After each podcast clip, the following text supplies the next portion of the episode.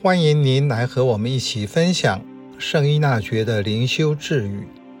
三月三日，无论是想以职位的权威，或以职务的责任改革世界，都必须先从自身做起。您认为什么人可以改革世界？显然，十六世纪的世界观。和我们现在认知的很不一样，因为现在要改变世界容易多了。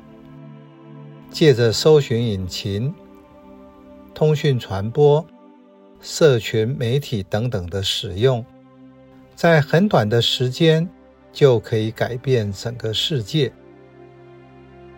但是谈到要改善社区、改革社会风气，就不是简单的事。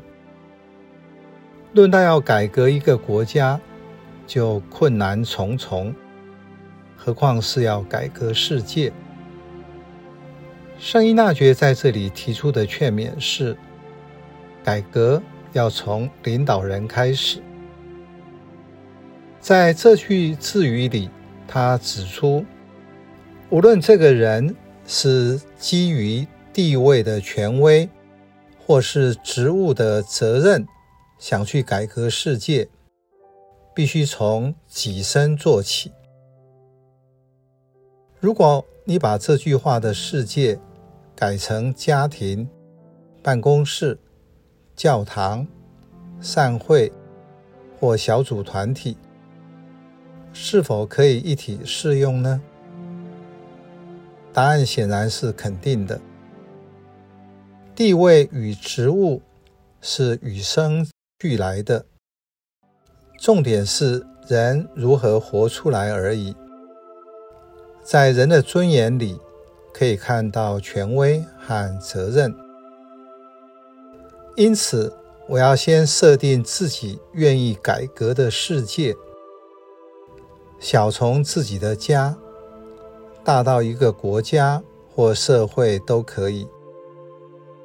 有些人甚至在开始改革前，恐怕都还没有意识到自己对改革世界所做出的贡献。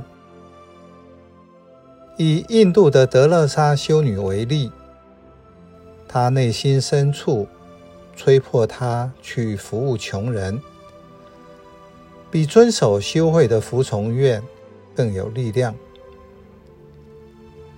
所以，他勇敢踏出内心的小世界时，他就改革了外在更大的世界。因此，改革的内涵是：你要用改变自己来代替改变他人。当别人认同你的态度及做法时，你已经改革了这个世界。